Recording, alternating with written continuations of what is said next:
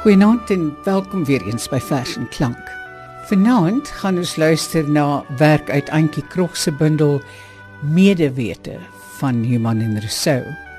Almal wat die Vrystaat ken, miskien daarvandaan kom, soos Antjie Krog, sal verstaan as ek sê dat die Vrystaat my laat dink aan stof, koue, hitte, droogte en soms groen wywende velde maar nie dikwels nie.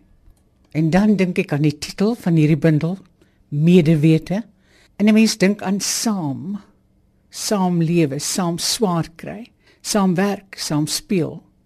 En in sommige gevalle saam lief hê.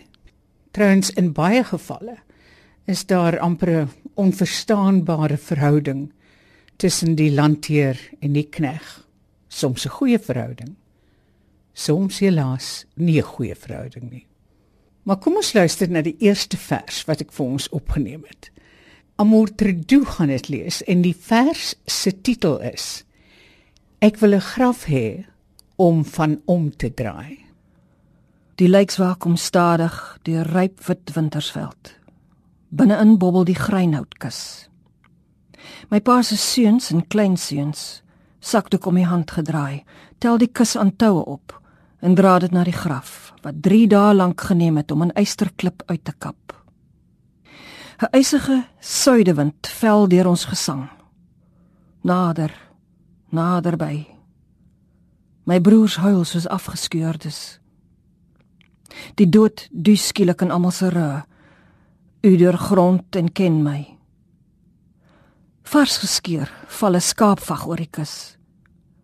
Die dominee lees die ou vertaling soos my ma beveel het. Lê u hand. 'n Deel van wat ek is, hoe ek hoort, sak in hierdie aarde van onerbarmlike klip. Vir altyd weg, die hawikswese, die verinnigde vereensaamde hovenier van my gebeente. Langs die begrip pa skroot berms van die dood. Sy kus skuur uisterskotse verby. Soos wat sy lewe was, so sy dood. Sy verwarde nageslag staan waar ons voel ons nie hoort nie. Verduur deur geboortegrond waarin ons vir geslagte bloei. Plek kon niemand vir ons bestendig nie.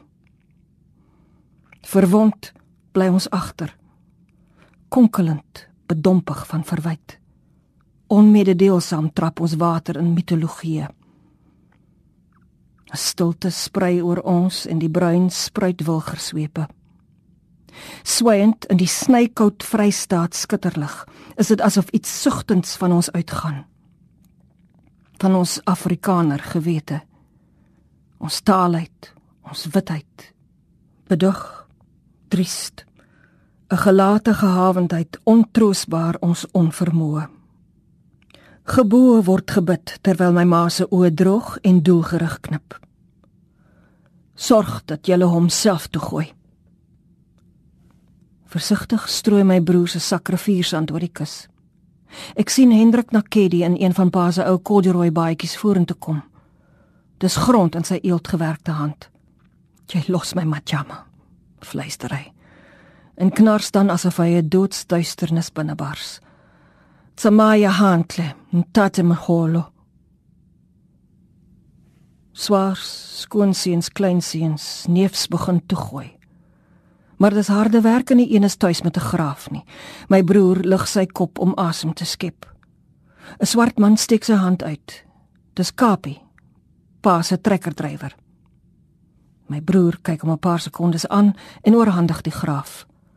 My ma se huil word hoorbaar. Ons wou by hom wees toe hy van ons weggelig is. In die nag alleen en soos altyd sonder om iets te skeur. Lig soos 'n gebed. Ongeskonde en nederig soos 'n veer, maar terwyl hy dalk tussen voorouers en sterrestof fyn arseer arriveer, huiwer ons onhandig in ons omgee. Soos altyd bedees vir sy sagsinnigheid, sy palms op ons skouers Oor jare het hy ons kalm aan mekaar gesit deur stories wat hy oopgeploeg en stambome wat hy in stand gehou het. Hy was ons hou vas man, Ons vredemaker, tussenganger. Ons dunvellige duikerhart. Die onopgemerkte gespe van ons familieband. Hy's weg. En hoe los dryf ons nie reeds. Wat ons ook al wou, elke treurende woord, elke vergifnis, elke liefdesbely wat ons wou uithou, is te laat. Jerpa, stuur iets. Net iets. Wat sê jy voel dit? Die keiharde onstopbare kielhaal aard van rou. In die gedig neem die mans die voortou. Behalwe wanneer die moeder sê wie die graf moet toegooi. Kom ons gaan nou na 'n ander vers toe wat 'n meer matriargale situasie skep. In hierdie geval is dit 'n verhaal van die ouma Grootjie van Auntie Krog. Die titel van die verhaal is Grond tussen hakkies onvertaalbaar. En in hierdie vers vang slim toe die een wat gedink het hy is die baas. Hulle sê dat ouma Grootjie Helena Susanna Delport al die grond tussen Kroonstad en Renosterspruit besit het na haar man se dood. Bly sy agter met twee dogters, een van hulle, my ouma Anna Elisabeth. Hulle sê sy het ou jong kerel Henny Geldenhuys getrou dat die grond bewerk kon word. Hulle sê sy was 'n diabetes en het op 'n dag in 'n koma gegaan. Haar twee dogters het onmiddellik van hulle onderskeie huishoudings gekom om reg te maak vir die ergste. Hulle sê binne 'n dag of 2 het die eerste ampule insulien in die spreekkamer van ou dokter Duykman opgedag. Hy het dadelik uitgejaag na die plaas op die Kroonstad Viljoenskroonpad om die nuwe kuur te toets en op die stowwerige plaaspad by die plaaslike prokureur op pad terug verbygery. Hulle sê onmiddellik na die eerste inspuiting het ouma Lena tekens getoon van herstel.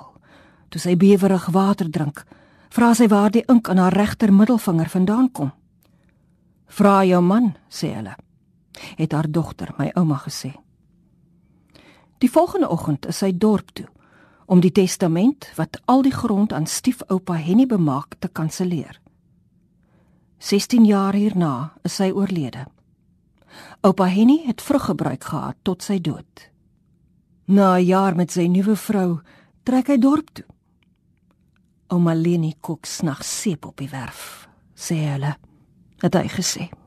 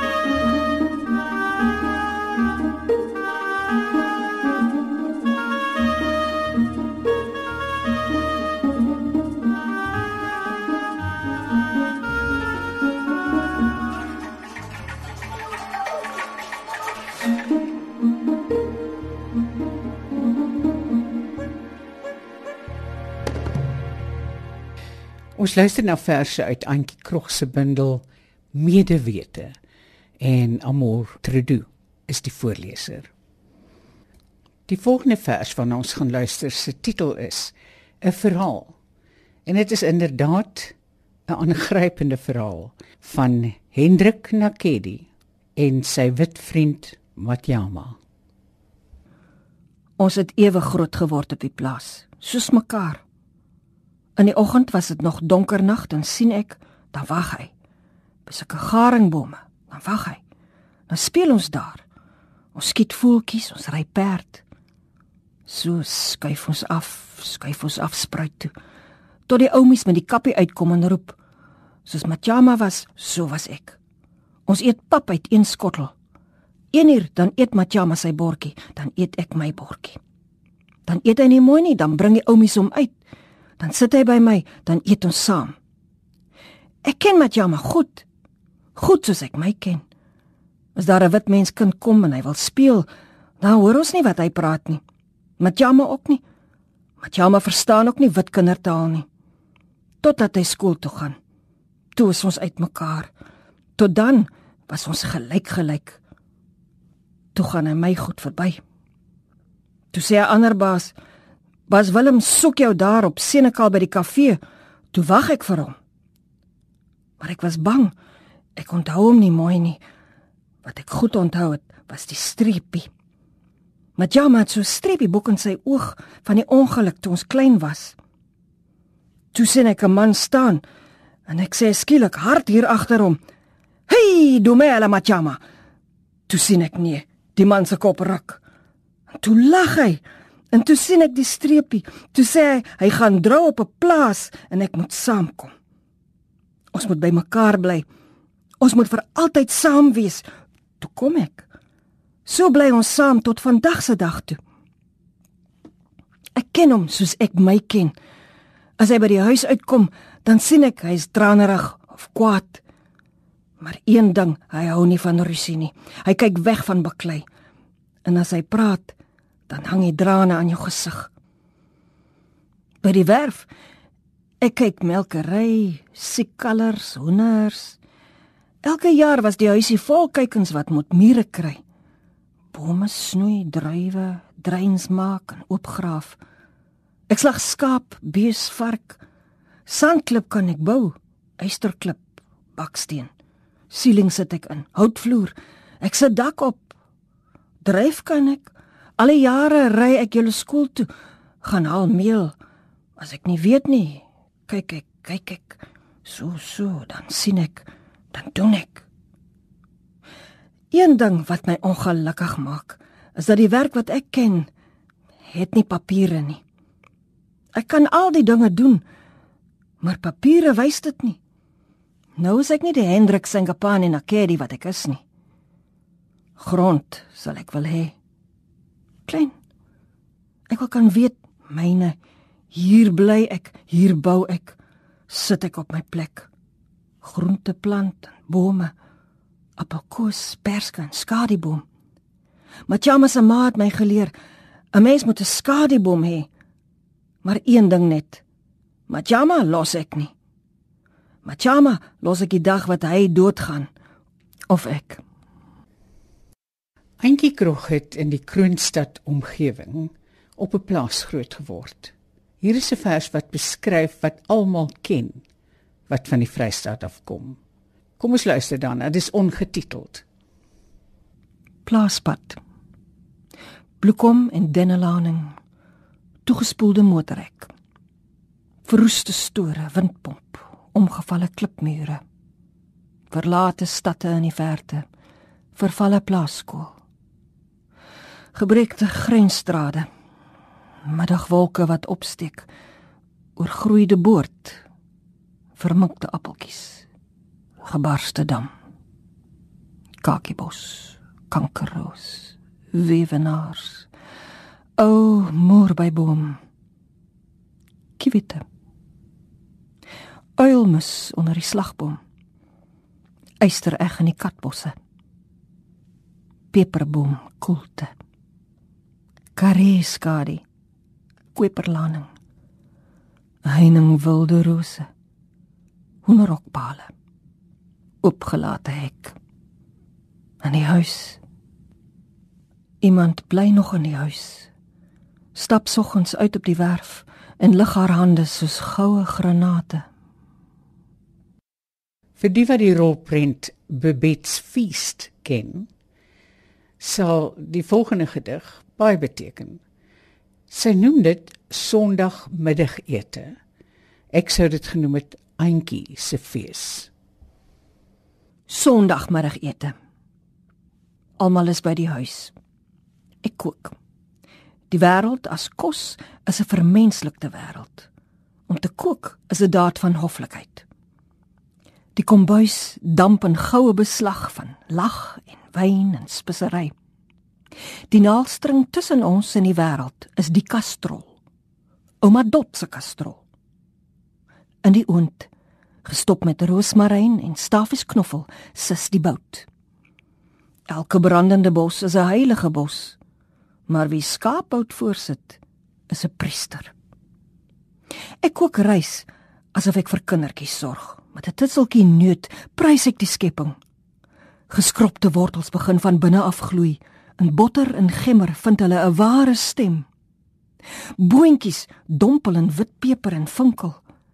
'n Slaailepel ontbloot 'n korrente flits. En die sag klikkende juwele van naakolyf, kerstomate en 'n mandel, die diepste soewees van pompoen kom op die tafel. Die geëte van die oorvloed wêreld is 'n liefgehade wêreld 'n maaltyd wat oorstort van hartlikheid se versaligde geluide. Ja, kos gee is 'n morele daad, 'n wederopstanding. My uitgelate gesin sit aan, ineens broos in hulle genoegheid, hulle onbeskadigdheid, ons almal nog saamheid. Ons prys die gulle gee as die groot genoegsame garansie die vatters van die aarde vat hande. En ons gaan afsluit met 'n vers met die titel Mirakel. Hierdie vers herinner my baie sterk aan 'n geloofsbelijdenis. Ek behoort aan hierdie land. Dit het my gemaak. Ek het geen ander land as die land nie. Mateloos is my liefde vir die land, verwikkeld, gehard en onomwonde. Ek glo nie aan wonders nie, maar die vredesame vrymaking van my land was 'n wonder. Onkant en lighooftig bly dit my by. Die weergaloosheid bly my by. Ek weet die land wat nou in proteste brand, is eenmalig gefabriseer uit hoop. Dit bly my by. Selfs terwyl alles skrompel, tekortskiet, in duie stort, sneuwel, 'n bespotting word. So sand sif die oomblik wat as pendant vir wraak ons eenmal gegun is tussen ons vingers weg. Ek behoort aan hierdie land. Dit het my gemaak. Ek het geen ander land as die land nie. Prikkelbaar, beledigd, vermors ons mekaar en vergiet strafloos mekaar se lewens. Ons wou 'n toeverlaat skep vir die armes, die gewones, die helde, die lieflikes, die talentvolles, die verminktes. Maar ons begraafplase sluk van infeksie geïgnoreerdes, vermoordes, verkragtes, hartgebrokenes. Ek weet my land is eenmalig gefabriseer uit hoop. Dit bly my by terwyl ons luister na die waier geluide van ons leiers, gorddor van niksheid. Mateloos is my liefde vir die land, verwikkeld gehard en onomwonde. Ons is besig om die prooi van onsself te word, vasgevang in hebsug en 'n onvermoë tot visie. Ons het geen benul meer van hoe om anders te wees as gewelddadig en angstig, as brutaal teenoor mekaar nie. Ek behoort aan hierdie land. Dit het my gemaak. Ek het geen ander land as die land nie. Mateloos is my liefde vir die land, verwikkeld, gehard en onomwonde.